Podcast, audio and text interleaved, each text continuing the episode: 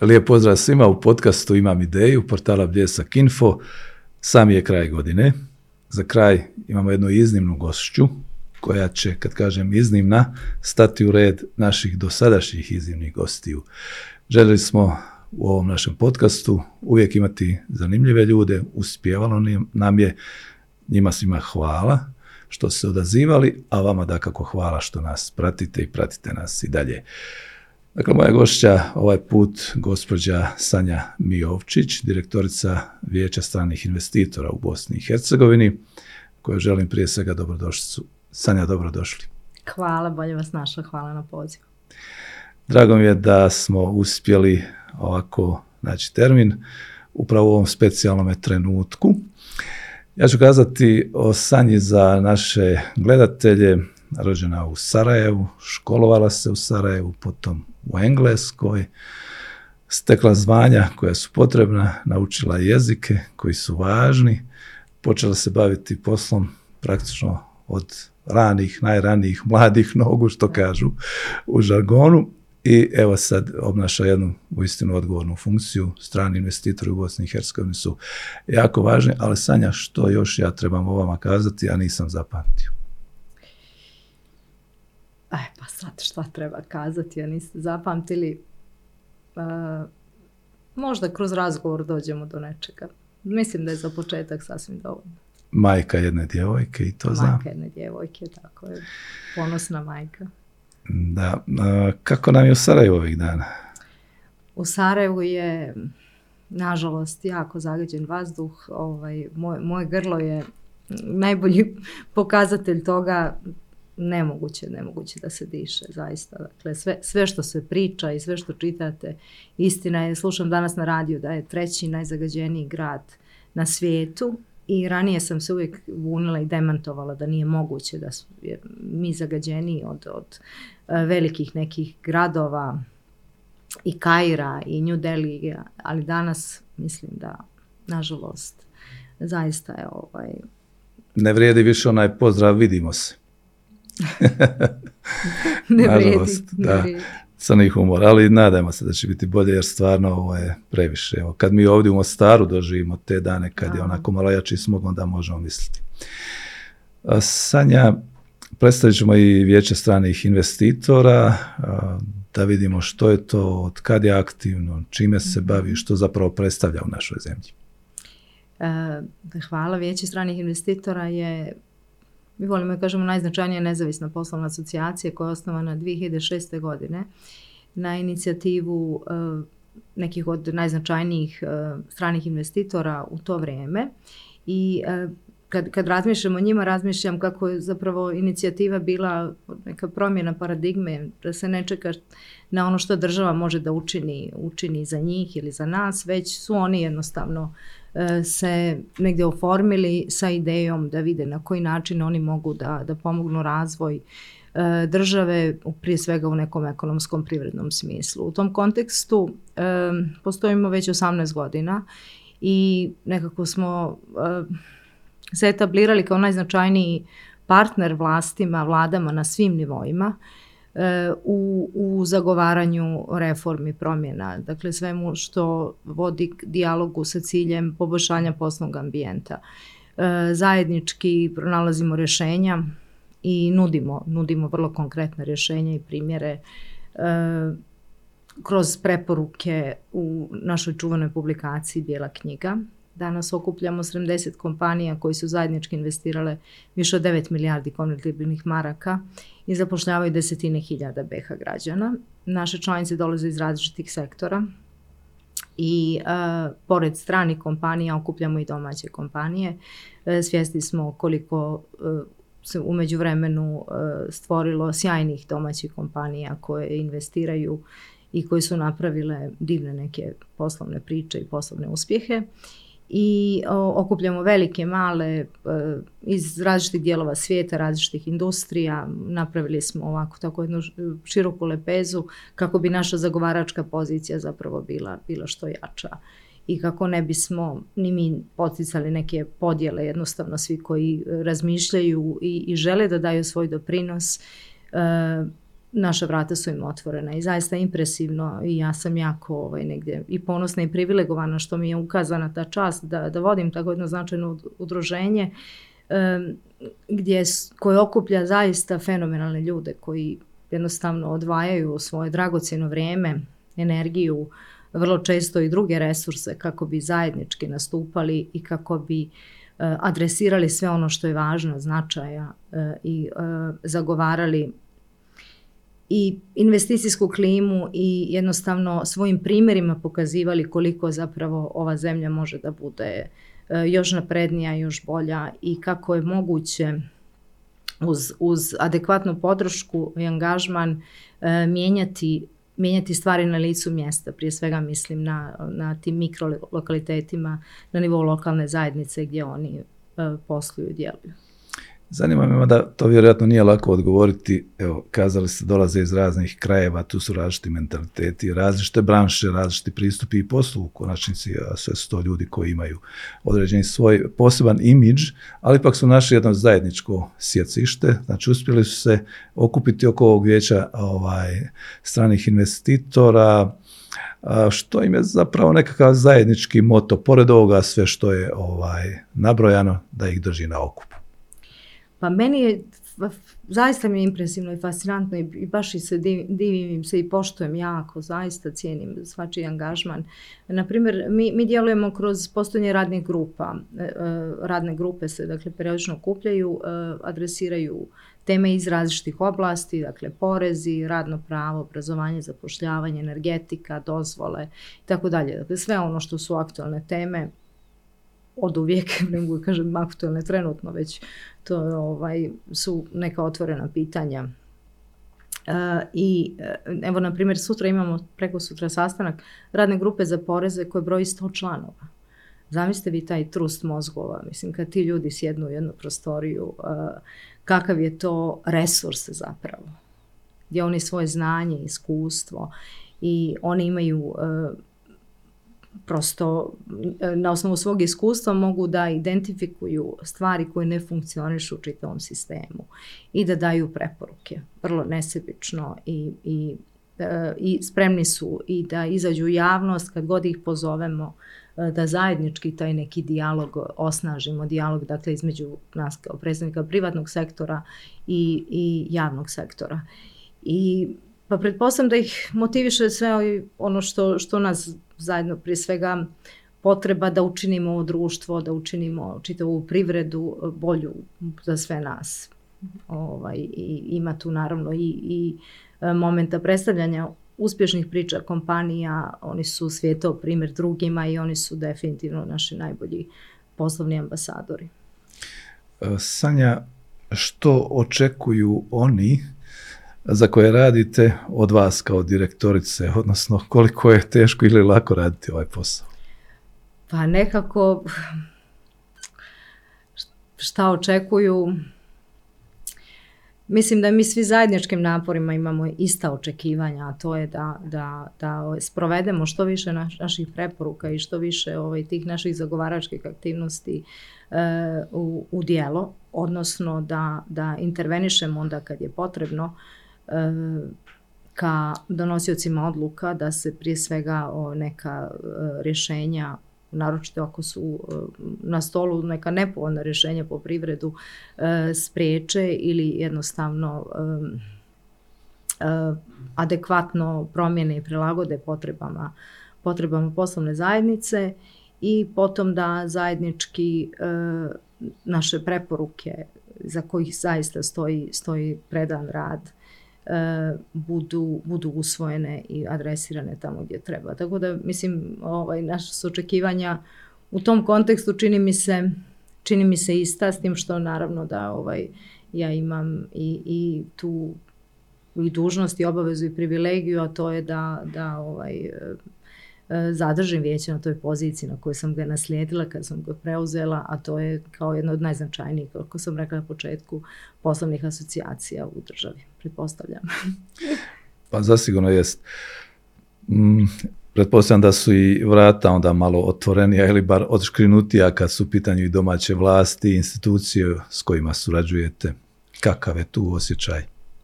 Pa jesu, mislim, već nakon, nakon toliko godina stvarno imamo, ovaj, mogu da kažem, sasvim korektne i prijateljske, prijateljske ovaj, odnose i sa ovima koji, koji su dugo tu na sceni i sa ovim novim koji dolaze. Nailazimo na stvarno dobar pristup i neku dobronamjernost sa, sa obe strane.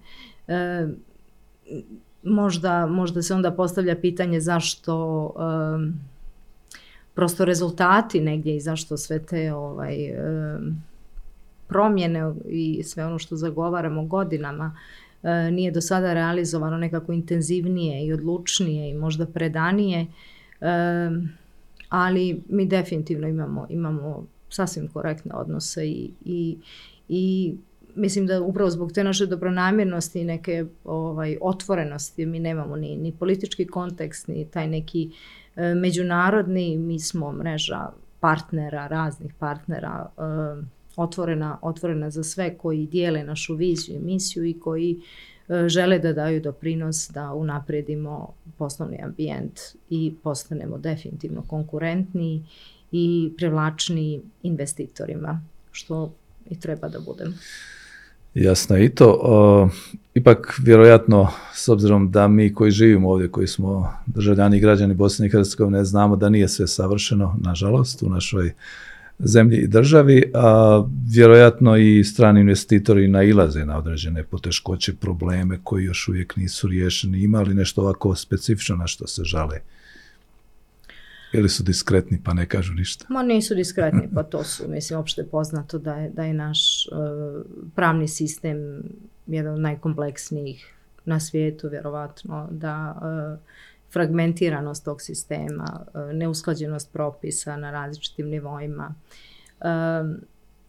različite tumačenja istih tih propisa, dakle, vrijeme potrebno za ishodovanje raznih dozvola, čekanje, kompleksnost tih procedura. Dakle, to su, to su stvari sa kojima se svi suočavaju koji, koji, koji dođu i, i mislim, šokiraju se. Mi, mi ovaj, zagovaramo uvijek da je jako bitno imati adekvatnu pravnu i poresku podršku kada dođe investitor, onda mu je lakše nekako da ga neko uh, prosto, mislim, bude kao navigator kroz tu, tu mrežu, to more propisa. Uh, ali snalaze se. Snalaze se i mi smo uspjeli da, da dosta toga pojednostavimo, da ukažemo na mnoge stvari, ukazujemo svakodnevno i dalje je to sve e, isuviše kompleksno, e, rokovi su predugi, sporo sve nekako ide, e, ali naše, naše da istrajavamo. U principu nekako ne mogu kažem da se sve manje i manje žale, ovaj, ali navikli su ovi koji su tu već decenijama, sad već pričamo o decenijama, uh, duže od 20 godina nekako su ovaj, um, se prilagodili, prilagodili svoje poslovanje, ali činjenica je, um, činjenica je da su investitori, veliki investitori, zapravo i najveći reinvestitori. I a, danas sam povod za što sam ja u Mostaru, osim ovog, ovog gostovanja kod vas je i dodjela nagrada FIPINih, Agencije za promociju stranih investitora, stranih investicija u stvari u Bosni i Hercegovini. Danas smo dodijelili nagrade za 2023. najznačajnijim investitorima u, u ovoj aktualnoj godini još uvijek. I kad pogledate oni su svake godine reinvestiraju desetine miliona. Mi smo naravno ove godine selektovali nekolicinu njih. Ja sam ponosna što su tu i neki od naših dragih članova, ali je činjenica da uh, skoro 70%, u svakom slučaju više od 65 procenata uh, direktnih stranih investicija svake godine dođe od reinvestirane dobiti postojećih investitora. Što je pokazatelji da su e, profitabilni i da nastavljaju, dakle da usmjeravaju svoje poslovanje ka, ka proširenju aktivnosti na području Bosne i Hercegovine uz, uz sve druge investicijske planove koje imaju. Mislim da je to jako važan e, ovaj podatak i uh, pokazatelj da uprkos čitavoj toj kompleksnoj birokratiji, administraciji, svemu, oni istrajavaju. Istrajavaju i ostvaruju profit. Ovo je važno naglasiti. Naime, često kod nas postoji ona fama, kao izlače novac od nas, lako je njima, ono dođu tu, zarađuju, odnose novac, ne ide, ali zapravo ovaj, bez reinvestiranja pravi biznis ne ide, to, to je činjenica. Sve su to ozbiljni biznismeni. Uh, Sanja, da se malo osvrnemo i na ovu godinu, na izmagu, na isteku, ovaj, evo što je kazano, u globalu djelujete 18 godina kao već stranih investitora, puno je uloženo, ulaže se i dalje, ljudi su već navikli na naš sistem i na naš, ajmo kazati, mentalitet dijelom vjerojatno i načine ponašanja i u poslu i u politici i tako dalje. Ali ova godina je nekako bila, čini mi se, specifična u Bosni i Hercegovini. Ili mi se čini, kako iz ugla vijeća stranih investitora. Pa sad bih ja postavila pod pitanje specifično u kom smislu, to je sad ovaj, ako mene pitate svaka je specifična. Kod nas je ovaj, specifičnosti ne manjka, šta god da ste podrazumijevali pod tim terminom. ova godina je prvo prošla tako brzo nekako, tako, tako zaista, zaista brzo, prebrzo. Drugo, mi smo suočeni već proteklih par godina sa globalnim kretanjima i globalnim izazovima koji se odražavaju na, na, na nas i našu ekonomiju. Tako da E, moramo da sagledamo stvari mnogo, mnogo šire sada u kojem kontekstu se e, geopolitička dešavanja odražavaju na nas i naročito na privredu i naše kompanije i zapravo činjenica jeste da smo imali izazovnu godinu. Nažalost, predviđanja ukazuju na to da će naredna da bude još izazovnija. Tako da činjenica je da u našem razgovoru, direktnom razgovoru sa, sa kompanijama brojnim, e, čini se da su oni zaista stekli sposobnost i jedan, jedan talenat za adaptacije, adaptabilnosti nekim nemogućim uslovima e, poslovanja i da se brzo prilagođavaju na, na razne krize ovaj, koje, koje ih zadese što unutar zemlje, što ove koje dolaze negdje izvana. E, Mislio sam više ovo kao pojašnjenje, dakle, ova, jasno je ovo što ste kazali, uh, specifično u tom smislu. Mi smo imali pad industrijske proizvodnje u ovoj godini. Inflacija je zaustavljena, ali su cijene ostale na visokoj razini. Imali smo pad izvoza značajan i u tom smislu vjerojatno pad bruto društvenog proizvoda je neminovan kao kategorija statistička, ali evo, strani investitori, adaptibilni, sposobni, ljudi koji se znaju prilagoditi situaciji, imali već nekih naznaka da je tu bilo neke turbulencije kada je u pitanju ova grupacija ili je poslovanje ostalo stabilno? Pa mi ćemo, ja mislim, naredne godine da radimo uh, jedno interno istraživanje koje sprovodimo zvano poslovni barometar. Sprovodimo ga svake dvije godine otprilike uh, kako bismo uh, mi stekli uvid o nekom nivou zadovoljstva ili nezadovoljstva ako hoćete uslovima poslovanja i, i pratili jednostavno ovaj, e, nek, na statistički jedan način e, kako, kako se oni osjećaju i kako podnose koju godinu. Posljednje istraživanje smo radili upravo u godini pandemije i zato i mogu da kažem da, da ovaj, zaista mislim, kompanije pokazuju ne, ne, neverovatan talenat, zaista talenat ovaj, za, za prilagođavanje nemogućim uslovima. I nakon toga stvarno već je sve. Jeste ova godina krizna za pojedine industrije, svjesni smo toga da je drvna industrija, tekstilna industrija, e, čak IT industrija, dosta su, dosta su e, pogođene. Nekima je kriza naravno prilika, nekima šansa, ali iz, iz nekih razgovora zaključujem da spremni su, imali su nekih turbulencija, izvoz je smanjen, izvoz je smanjen, e, optimizam je zadržan negdje uprkos, uprkos svemu i to je, čini mi se, jako bitno i zapravo nalaze nove partnere, nova tržišta, prilagođavaju se. Neki su, nažalost, morali da otpuste neke radnike, e, neki i dalje su u potrazi za stotinama radnika koje ne mogu da nađu. uglavnom mislim da uz, uz sve to s čim se suočavaju na što ne mogu da utiču, mislim da mi svi zajedno moramo da im pomognemo da utičemo na ono na što možemo, a to je da se smanje dakle, doprinosi porezno opterećenje na rad, da im se pruži podrška institucionalna, dakle podrška države na, na, na različitim nivoima kako bi oni dalje ostali konkurentni i kako bi nastavili, prije svega opstali u ovim kriznim godinama, dakle i ovo i recimo, recimo narednoj, ali i nastavili da rastu i jačaju ovi fiskalni zakoni, odnosno reforme, odnosno ove promjene, evo najnoviju smo imali ovu da se može u visini dvije prosječne plaće isplatiti bez plaćanja doprinosa i tako dalje.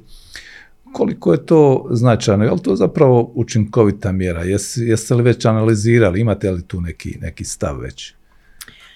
Analizirali smo ranije, dosta smo se, bavili smo se tom temom, godinama smo se bavili. I sad, ovaj, sad da vidimo dakle, šta će da kažu ovaj, struka i to naše kompanije su izuzetno povećale plate, svjesne su da, da ovaj, jednostavno da bi zadržali radnike, oni su morali da, da povećaju plate i e, pitanje je sad u kojoj sve te, te ovaj, e, opcije kojima se razmatra, na koji način je će zaista uticati na povećanje plata radnika ili, ili činiti olakšanje e, poreznog opterećenja odnosno rasterećenja za kompanije.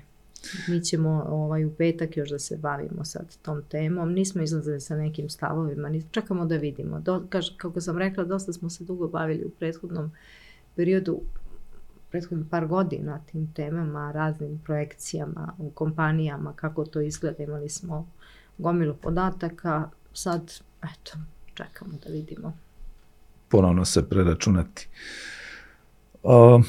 Imao sam neke goste ovdje koji pripadaju ovome korpusu stranih investitora i jedna od tema, a ja je volim naglašavati jer je jako bitna, je ova ekološka svijest, odnosno sama koncepcija ovaj rada. Tu pretpostavljam u vijeću stranih investitora je to jedna od, tema do koje se vrlo drži, što bi kazali. Kako ne, kako ne, mi smo godinu, sad će već dvije godine u stvari, potpuno posvećeni temama vezanim za, za što digitalnu transformaciju, što tu neku zelenu tranziciju. Dakle, svjesni smo da, da se poslovanje negdje okreće ka zauzima jedan holistički pristup, dakle svi su osviješteni u kojoj mjeri moramo da, da brinemo i o okolini i o ljudima i o o jednom korporativnom upravljanju koje, koje se odnosi na, na neke segmente na koje možda nismo navikli. Mi smo u dakle u januaru sad je 2023. 2022. baš mi to zvuči sad ovaj, daleko. Gotovo dvije godine, da? Da, gotovo dvije godine. A, E, započeli temu ESG-a, to su ovi Environment Social Governance standardi i pokrenuli smo tu priču u Bosni i Hercegovini kako bismo kompanijama ukazali na ono što, što će biti negdje njihova obaveza već naredne godine. I osnovali smo radnu grupu koja se bavi isključivo tom temom i dosta smo bili posvećeni e, podizanju svijesti javnosti o, o, tim temama i naravno e, dijeljenju tih pozitivnih priča i primjera naših, naših kompanija članica koje su uh, onako impresivne uh, rezultate tu postigli i uh, krenuli ka izvještavanju, dakle pripremili prve, prve izvještaje. Dosta smo posvećeni tome i naravno i, i u oblasti energetike mi imamo ovaj radnu grupu za dozvole, dakle sve što je vezano za ekološke dozvole, time se bavimo davno, a sad dajemo i, i, e, i neke nove preporuke i zadovoljni smo zato što je taj set energetskih zakona koji smo dugo čekali, koji omogućava investitorima da, da što više ulažu u obnovljive izvore energije, što je konačno usvojen, čekamo od podzakonske akte. E, tako da jesmo, dosta smo se bavili tom temom i, i još ćemo da se bavimo na, na jedan konkretni način, dakle da vidimo e, sad kad smo već podigli svijest i sad kad već svi znaju ili neka šira javnost uh, zna koji su to standardi i šta je ono ka čemu treba težiti i na koji način treba svoje poslovanje prilagođavati i stavljati akcenat upravo na, na zaštitu okoline, na, na ljude i na neko odgovorno upravljanje. Da vidimo na koji konkretan način možemo kompanijama biti, biti podrška u smislu uh, njihovog što usklađivanja, što savjetovanja, što nekog, uh, neke edukacije na kraju krajeva. Digitalna tranzicija je jako bitna, ne samo naravno za strane investitore koji o tome vode računa po defaultu, ali prije svega rekao bih za naše kompanije. Koliko mogu pomoći tu strane kompanije, strani investitori domaćima i u smislu neke tranzicije znanja i možda da budu predvodnici svega toga. Pa upravo kada, kada pričamo o investitorima, o stranim investitorima pričamo, ne, ne možemo da govorimo samo u kontekstu privlačenja kapitala. E, upravo e, je ta added value, dodatna vrednost e, jednog investitora, e, prenos novih znanja, novih tehnologija, jednog e, modela poslovanja koji je savremeni poštuje apsolutno sve, e, sve norme i, i standarde koje mi želimo ovdje da primjenimo.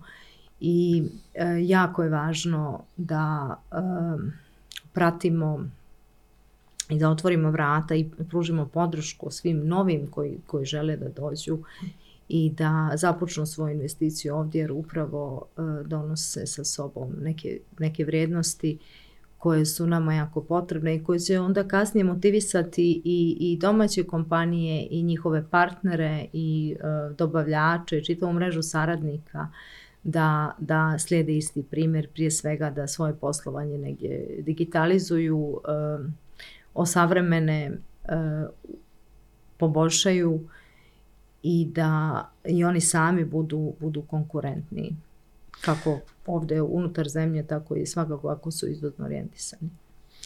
Jedan break da napravimo. Ovako kad slušam, ima tu puno posla, ima tu puno obveza, ima tu puno stvari koje treba obaviti. Pretpostavljam, ima i puno putovanja, a, gotovo da se i ne vodi računa u nekom trenutku od kad je do kad radno vrijeme i tako dalje koliko ljudi zapravo radi sa vama, Sanja? Koliko vas treba da to sve obavite? ovaj, e, Teja, Teja, moja saradnica, koleginica Teja Kajan i ja i onda kad nas to pitaju, ja kažem reci da nas je sedmoro, pošto mi bude tako ovaj, toliko stvari, stvari radimo da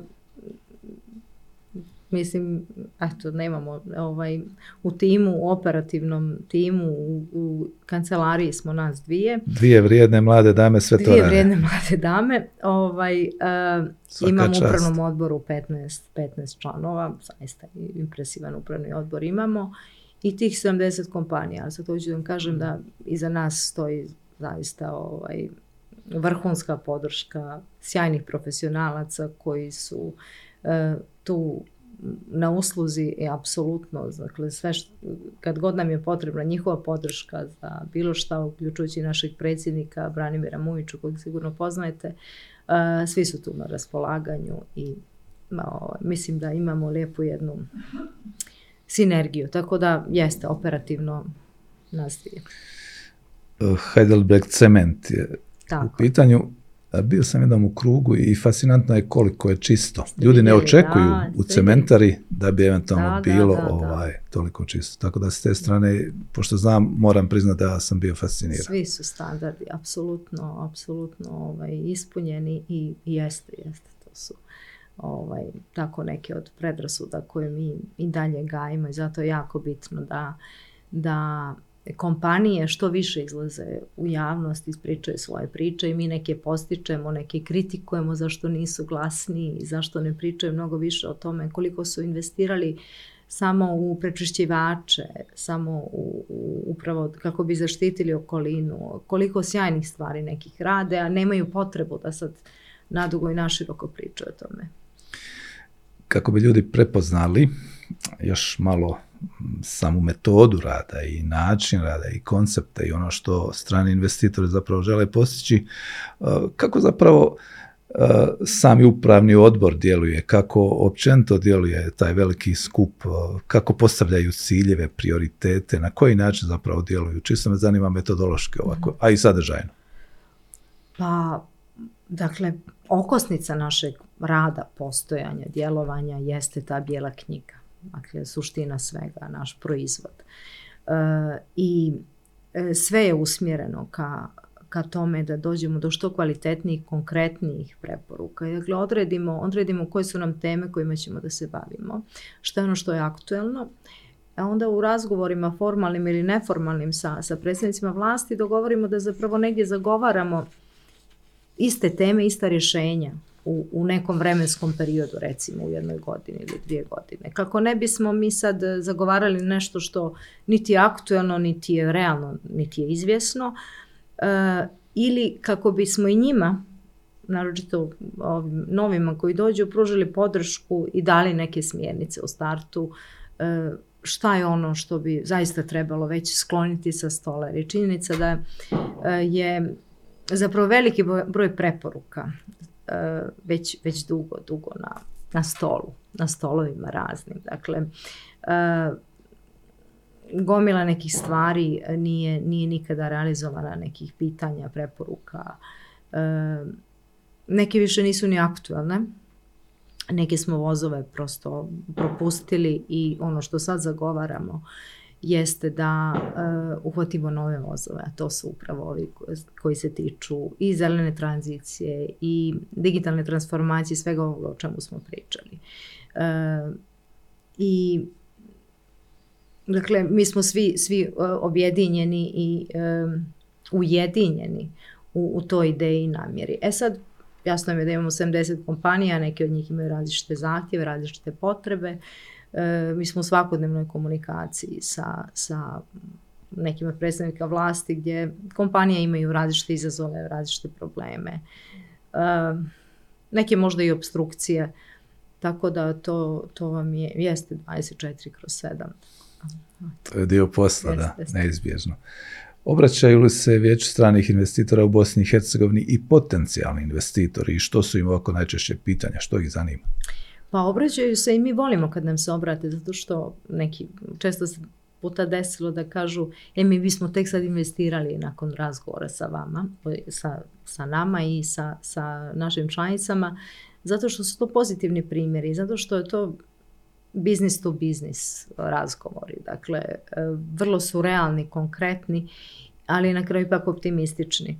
I rado dijelimo i sa njima i uopšte sa, sa svima podatak iz našeg posljednjeg izdanja tog poslovnog barometra koji sam spomenula, a to je podatak da bi 91% naših članica, dakle postojećih investitora, preporučilo Bosnu i Hercegovinu kao destinaciju povoljnu za ulaganje drugim investitorima.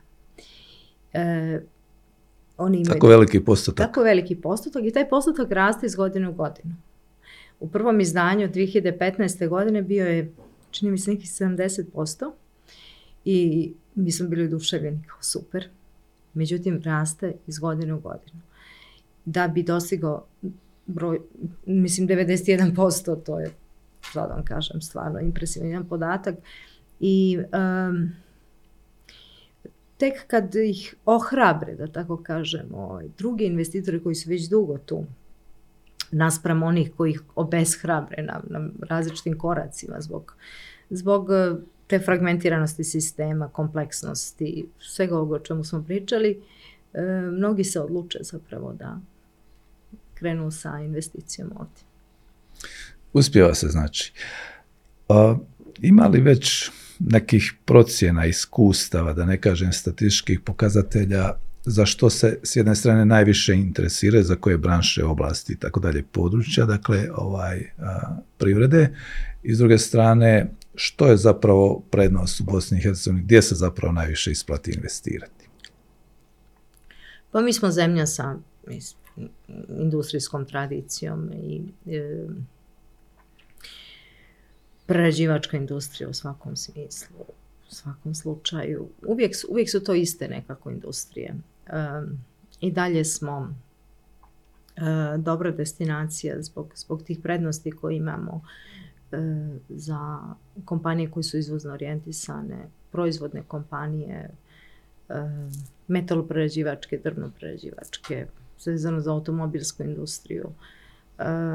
Turizam nam ako se sjećate, bio jedan najbrže rastućih sektora prije, prije pandemije. Mislim da je on isto pokazao ovaj dobar stepen oporavka i čak neki trend rasta. E, IT industrija, uslužne djelatnosti, e, različite stvari. Sad smo, naravno, ovaj, sve više više okrenute su kompanije ka tom nearshoringu. Jasno je da, da evropske kompanije žele da imaju svoje dobavljače i svoje partnere što bliže e, svojim matičnim zemljama u odnosu na, na neke azijske zemlje i tamo gdje su ranije imali proizvodnju. Tako da smo u tom kontekstu i dalje atraktivni i zanimljivi. Ono s čim se suočavamo i ono što će vam svako u razgovoru reći jeste nedostatak te kvalifikovane kvalifikovane radne snage. Nekad smo to navodili kao našu prednost. E, sada je to ozbiljan izazov s kojima se mnoge kompanije suočavaju i nadam se da ćemo i tu doći do nekih sistemskih rješenja, dakle povećanja broja tih radnih dozvola, kvota e, na godišnjem nivou i svakako moramo da budemo spremni i svjesni činjenice da će demografska struktura u tom smislu da se, da se promijeni, već, već se mijenja i da da negdje otvorimo vrata radnicima koji već dolaze tu iz, iz nekih nama egzotičnih zemalja tipa Bangladeš, Nepal, dobro, Turska, to mi su bliži nekako, ali moramo da budemo svjesni da evo sad se meni desilo u hotelu da je konobar iz Nepala i nekome je to zasmetalo meni je to sjajno. Tako da moramo da budemo svjesni da ovaj, mnogi naši ljudi odlaze i otići će i e, istovremeno e, sve više imamo informacija o ljudima koji se vraćaju ili žele da se vrate ili su spremni da se vrate. I e, to su ta neka globalna kretanja, pretpostavljam, gdje mi stvarno moramo da, da, da budemo kao društvo i, i kao sistem jedan da, da omogućimo da, da kompanije imaju dovoljan broj e, radnika, iako su spremni da ih oni obučavaju i da ih prilagođavaju svojim potrebama e, naše da im to omogućimo. E, čini se u ovome trenutku da je ponajveći problem kako dobiti kvalificirane radnike, kako domaće, tako i strane. Za strane, pretpostavljam, kvalificirane, visoko obrazovane ljude nismo toliko interesantni kao područje, ali u nekoj perspektivi Bosna i Hercegovina mora imati jednostavno jednu kvotu kvalificiranih ljudi, inače ne možemo, ne možemo naprijed teško je govoriti o tome, ovaj, nismo mi pozvani, ali možda da prokomentiramo ovaj, što bi zapravo trebalo poduzeti pa da to bude sistematski riješeno. Pa da, evo kao što sam rekla, dakle broj, broj e, e, radnih dozvola povećati, e, pojednostaviti te procedure za izdavanje viza i to, to se čeka opet mjesecima. I mislim da sam jučer pročitala podatak da Srbija 80.000 radnih dozvola za narednu godinu priprema. u Hrvatskoj je mislim to 200.000. E, možda sam broj nije dovoljan ovaj, jer e, moramo ubrzati te procedure jednostavno, kao što sam rekla, otvoriti vrata kompanije. Ako, ja znam za kompanije koje žele da kvalifikuju radnike, kojima zaista trebaju nekvalifikovani gdje će oni za svoje potrebe ovaj, da ih obuče i e, imamo i taj moment sezonskih radnika kojih uvijek nedostaje. Tako da moramo stvarno da budemo, da budemo spremni, dok paralelno kompanije uh, nalaze načine da, da zadrže kvalifikovane kadrove koji, koji tu već rade i operativni su i to je već ovaj, na, na, na samoj kompaniji na koji način će, će da zadrži svoje radnike. Prije svega mislim da su svi krenuli u pravcu povećanja plata. To je važno. E, važno je također i imati dobar e, sistem obrazovanja. To, to svi znamo. Ako se udare dobri temelji, onda je kasnije lako, lako nadograđivati.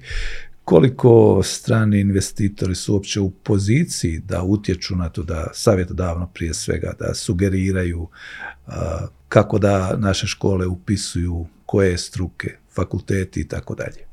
Kroz različite programe mnoge kompanije su uh, inicirale prije svega izmjenu uh, što kurikuluma na različitim fakultetima, različitim smjerovima, što uvođenje potpuno novih smjerova.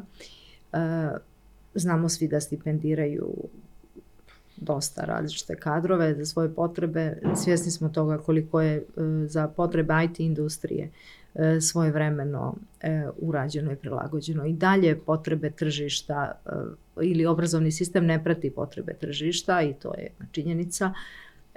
I dalje se kvalifikuje dosta, čini mi se, kadrova za neka zanimanja koje nisu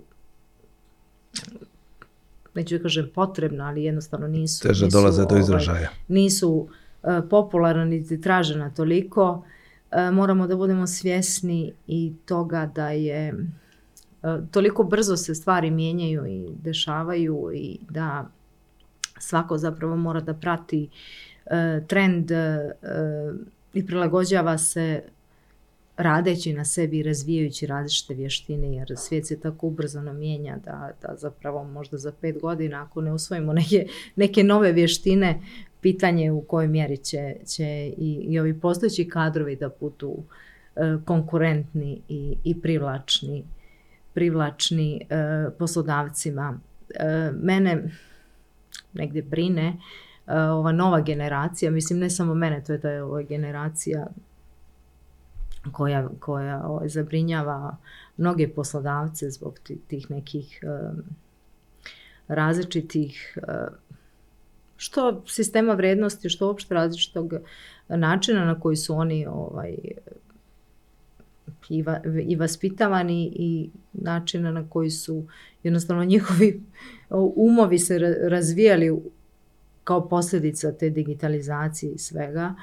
I mislim da da moramo da nađemo neki način na, da njih uključimo u, u naše neke standarde i procese i sve nađemo zajednički jezik jer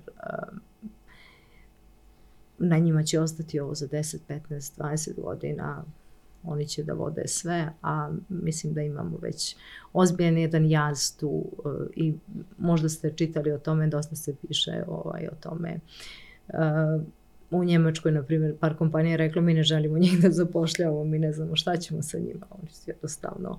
Ovaj, u virtualnom svijetu previše borave. U virtualnom svijetu i nekako čini mi se da nisu... Um, nije im novac motiv, novac ih ne motiviše, dosta su um, onako okrenuti konformizmu u smislu da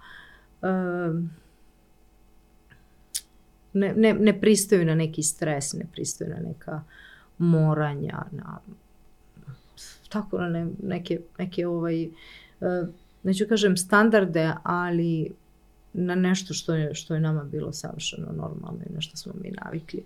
Što je, ja negde i poštujem i cijenim i mislim da ovaj, taj, taj jedan pristup može da ima i, i neke stvari koje, koje mi možemo da naučimo i usvojimo, ali a, moramo se fokusirati na njih jer oni su nam zapravo budućnost. resursi budućnosti, sa njima moramo da radimo. Ko će nam I zato njih, zato njih i školujemo u stvari da bi, da bi nam tu bili ovaj kvalitetni kadrovi. Ali kad odvrtim film, mene je malo zakačila ovaj hippie generacija. Bravo. I dijelom sam bio pripadnik isto te generacije koja nije voljela moranja, koja je bila onako malo buntovna. Ali vrati se to u jednom trenutku. u neko zrelo razmišljanje i ponašanje? Pa, pa vjerovatno da, ali tad je ovaj, pretpostavljam da sistem mi nije davao mnogo opcija. Dakle, Ovoliko a sad, nije. sad mislim da oni imaju dosta opcija. Baš dosta opcija. I da, da su oni svjesni šta sve ne moraju. Da ne kažem da smo ih mi kao roditelji sigurno ovaj, tako ušuškali, tetošili, mazili, pazili. Tako da, ovaj, Reset dugme pa ćemo vidjeti što će biti. da, da, da. E, Sanja, mi Hercegovci smo onako malo osjetljivi na Hercegovinu, lokal patrioti, kao vjerojatno i svugdje drugdje ljudi, na svoje područje. E, Ljetos je ovdje bio jedan zanimljiv forum u organizaciji vašoj, malo da se podsjetimo i ujedno da priupitam koliko je Mostar u tom kontekstu zanimljiv za recimo strane investitore. Pa Mostar i Hercegovina su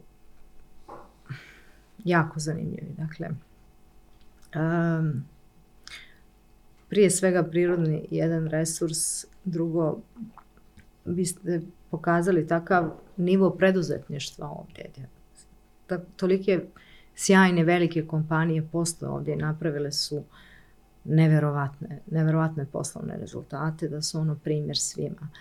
I e, uz, uz taj duh koji je ovdje stvarno ovaj, e, razvijen i inspirativan i za druge, zbog samog geografskog položaja naravno da je Hercegovina interesantna mnogim investitorima u kontekstu i to je ono upravo čemu smo, čemu smo e, pričali na forumu koji spominjete u, u kontekstu investicija u obnovljive izvore energije. Dakle, svi projekti vezani za um, sunčevu energiju, ulaganja u vjetar, vjetroelektrane. Ogroman je potencijal i mi smo svi toga svjesni. E, što se tiče e, Mostara i, ovog događaja koji, koji pominjete, to je konferencija koju smo organizovali u septembru, uh, Power of Sustainability, festival. I tu smo dva dana bili ovaj, u, u vašem gradu, divno smo se proveli i doveli smo po prvi put neke značajne ljude, značajne investitore, razmijenili iskustva, diskusiju i prije svega radili na, na promociji i potencijala i ulaganja i, i uopšte, mislim, i promociji Mostara i Hercegovine kao, naravno, značajne turističke destinacije. Hvala. Biće naravno još, pretpostavljam. Jedva čekam. da. Ali ima i neš, neka vaša osobna poveznica s Hercegovinom, je li tako? Pa da, moja mama je Hercegovka. Nas Hercegovaca svugdje Pa dotakne. šta da vam kažem, znači ko nema malo Hercegovine u sebi, Da. A, dobro, malo možda da neke stvari obojimo u nekakve, neću kazati real- realističnije boje, ali recimo uvijek je dobro razgovarati i o poboljšanjima. Neke smo stvari već spominjali, ovo prije svega nužnost porezne reforme i nekih drugih reformi, ubrzanja ove naše silne administracije, pojednostavljivanja i tako dalje. Ali ima još vjerojatno puno stvari koje mogu pridonijeti što mi kao domaćini možemo uraditi da bi strani investitori i bolje i hrabrije i više i onako da kažem izdašnije ovaj, investirali. Pa ja mislim da mi, mi radimo, neću kažem lošu promociju, mislim da mi ne radimo promociju. E, u svakom slučaju ne radimo i dovoljno i ne radimo i nekako adekvatno, pa čak i sistemski nekako tu, tu ima manjka. Kako smo tako razuđeni, nekako podijeljeni, e, rade se, mislim, sva, u redu je da svako radi promociju, što svog li, lokaliteta, što kantona, na kojem god nivou, ali mislim da u strateškom jednom smislu uh, sad je naročito trenutak, ali mislim svaki je trenutak dobar da se, da se radi jedna, jedna ozbiljna promocija. Dakle, uh, promocija koja zaista počinje od svakog nas pojedinačno. Ne očekujemo samo da sad ovaj, idu, idu države sa tim reklamnim spotovima i sa svim onog trenutka kad izađemo na ulicu u, u komunikaciji sa bilo kojim strancem, sa, sa bilo kojom osobom, mi smo zapravo promotori e, naše zemlje. Svako negdje u svom kontekstu. Predstavljamo je, na, nadam se, na najbolji mogući način. E, I mislim da je jako bitno da imamo što više pozitivnih vijesti, tih pozitivnih priča. Naravno da se više priča o ekonomiji u svakom smislu, u svakom slučaju, što će automatski značiti da manje bavimo e, politikom i tim nekim politikanstvom i uopšte da toliki akcenat uvijek kad je Bosna i Hercegovina u pitanju bude stavljen na, na politička zbivanja i politička kretanja. Jer je činjenica da imamo toliko sjajnih primjera uspješnih kompanija, da se u Bosni i Hercegovini proizvodi šta hoćete, od jahti do uh, nekih od najvećih brendova, najznačajnijih brendova. Uh, ako bismo uzeli jedan automobil i rastavili ga na dijelove, vidjeli biste uh, koji broj dijelova je, koji procenat je proizveden u Bosni i Hercegovini. Tekstila, odjeće, obuće, zaista naj, najznačajnijih brendova E, na svijetu.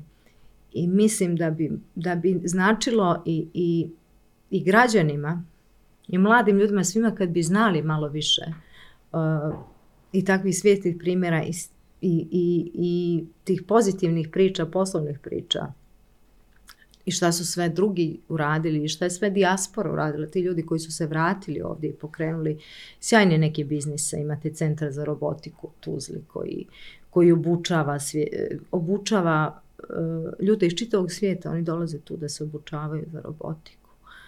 Sjajne neke stvari. Onda bi, mislim, ne samo da bi drugim investitorima bilo zanimljivo, već bi automatski uh, i mnogi mladi ljudi i svi ovi koji razmišljaju o odlasku uh, možda negdje ipak tu, tu svoju odluku preispitali, odložili ili, ili šta god. Ili, ili u svakom slučaju E, mogli da prenose dalje te informacije.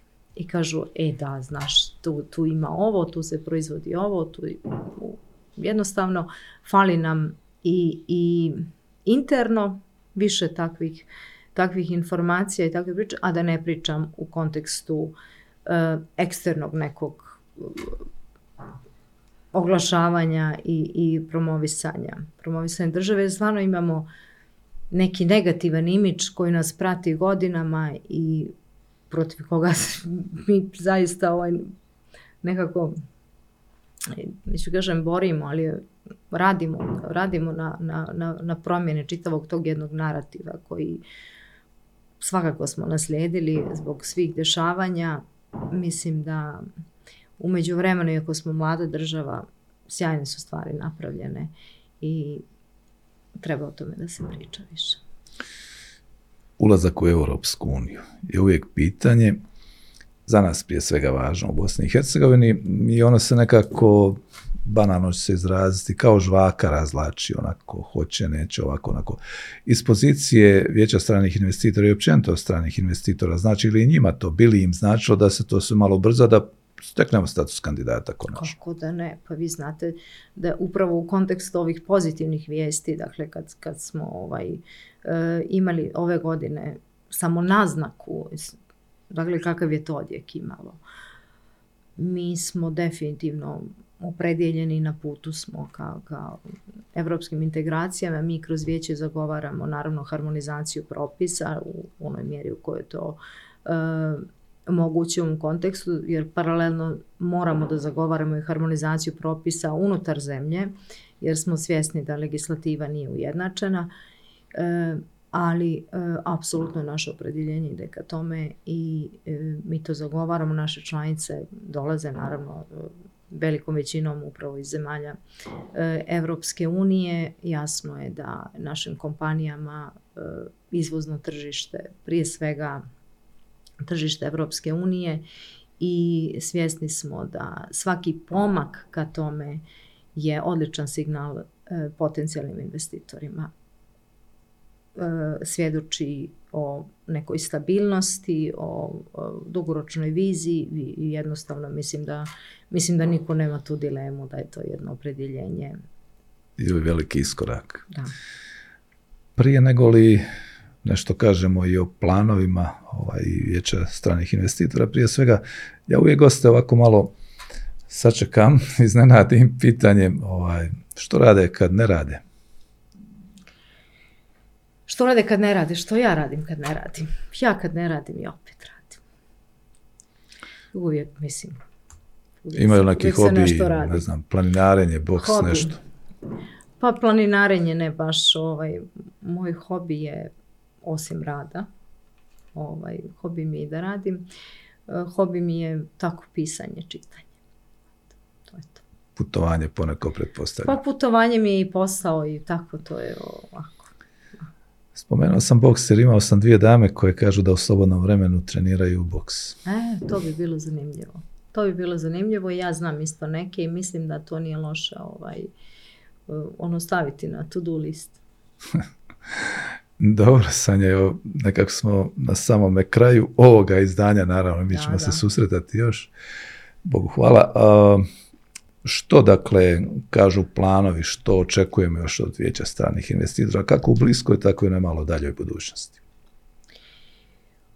Pa, očekujemo prije svega na, na početku godine novo izdanje Bijele knjige E, nakon objave izdanja gdje, gdje dakle, organizujemo javno objavljivanje sa predstavnicima vlasti, oni kojima se obraćamo, onda pristupamo fazi, takozvanoj fazi implementacije tih preporuka, odnosno direktnog zagovaranja. Mislim, mi smo ovaj, tokom godina izmijenili negdje taj način djelovanja, pa sad smo uključeni dakle, u sve u, sve procese koje određena ministarstva, resorna ministarstva pokreću u smislu izmjena zakona, dopuna zakona, prijedloga novih zakona. Tako da reagujemo odmah ili smo konsultovani od strane njih da, da se odmah očitujemo i damo naše mišljenje ili ako pak nismo mi sami ovaj, iznesemo svoj stav i, kažemo prosto damo neke, neke konstruktivne savjete i sugestije. I nadam se da ćemo u narednoj godini malo više da se bavimo, da se bavimo time, da stvarno neka, neka ta pitanja regulatorna e, jednostavno stavimo adakta i, i završimo tim, otvorimo, otvorimo neka nova poglavlja e, i vezana za harmonizaciju propisa, kao što sam pričala za e, harmonizaciju propisa Europske unije i e, radit ćemo i dalje na, na iniciranju javno-privatnih iniciranju javno-privatnog dijaloga kroz različite e, forme okupljanja, e, panel diskusije, sesije, konferencije. E, tu smo da, da podržimo naše velike investitore, da oni implementiraju ovaj, svoje započete projekte i započnu poslovne procese. To je onako uvijek izazovno i ima tu, ima tu dosta, dosta posla i, i na sceni i iza scene i to su neke naše standardne aktivnosti. Uz to uvijek smo onako otvoreni za, za saradnju i sa drugim partnerskim organizacijama, sa drugim komorama. Dosta se radi na tom regionalnom povezivanju u posljednje vrijeme, sve se nekako ovaj, stavlja u taj kontekst E, širi neki kontekst gdje se Zapadni Balkan promoviše kao i kao ovaj, jedno, jedno plodno područje za investitore, ali i uopšte i za tu neku međuregionalnu saradnju i povezivanje. Tako da različite su nam aktivnosti od, od tih nekih standardnih, da ne kažem tradicionalnih, uvijek smo otvoreni, uvijek imamo tih ad hoc raznih, različitih i naravno prije svega smo rukovođeni potrebama i zahtjevima naših kompanija članica koje u svakom trenutku mogu, mogu da iskažu šta je ono što je predmet njihovog interesovanja ili što je njihova potreba i mi smo tu kao neki operativci da, da postupimo tako po njihovom nalogu i naprotiv postičemo ih i, i jako volimo njihove, njihove inicijative i njihov angažman. Ovdje ćemo... Ništa se, a o konkretnim nekim Biće, biće prilike ovaj, o konkretnim da obavijestimo i, i medije i sve već. Jasno i to. E, Sanja, ovdje ćemo zastati. Kraje godine, kalendarski. Predlažem da ove druge čaše sada malo ovaj stavimo u pogon, ako se slažete. Ove sa mostom, da. Ovdje se sada ugrijalo bijelo vino. Dobro. Ali nećemo ga zato ni komentirati. Jedna je žilavka u pitanju Hercegovačka pa ćemo ovako nazdraviti i novoj godini Može. i ujedno hvala za Hvala gostovanje. vama na pozivu. Živjeli. Živjeli.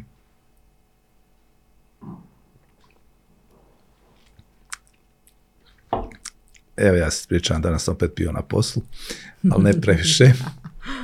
Sanja, hvala za dolazak u podcast. Hvala. Hvala vam. Bilo mi je zadovoljstvo. Također i želim puno uspjeha naravno ovaj, u životu, radu i u svemu ostalome, kao i našim pratiteljima, gledateljima. Naše drago Ivani, hvala što nas je ovako lijepo pokrila kamerama, sve ovo lijepo snimila.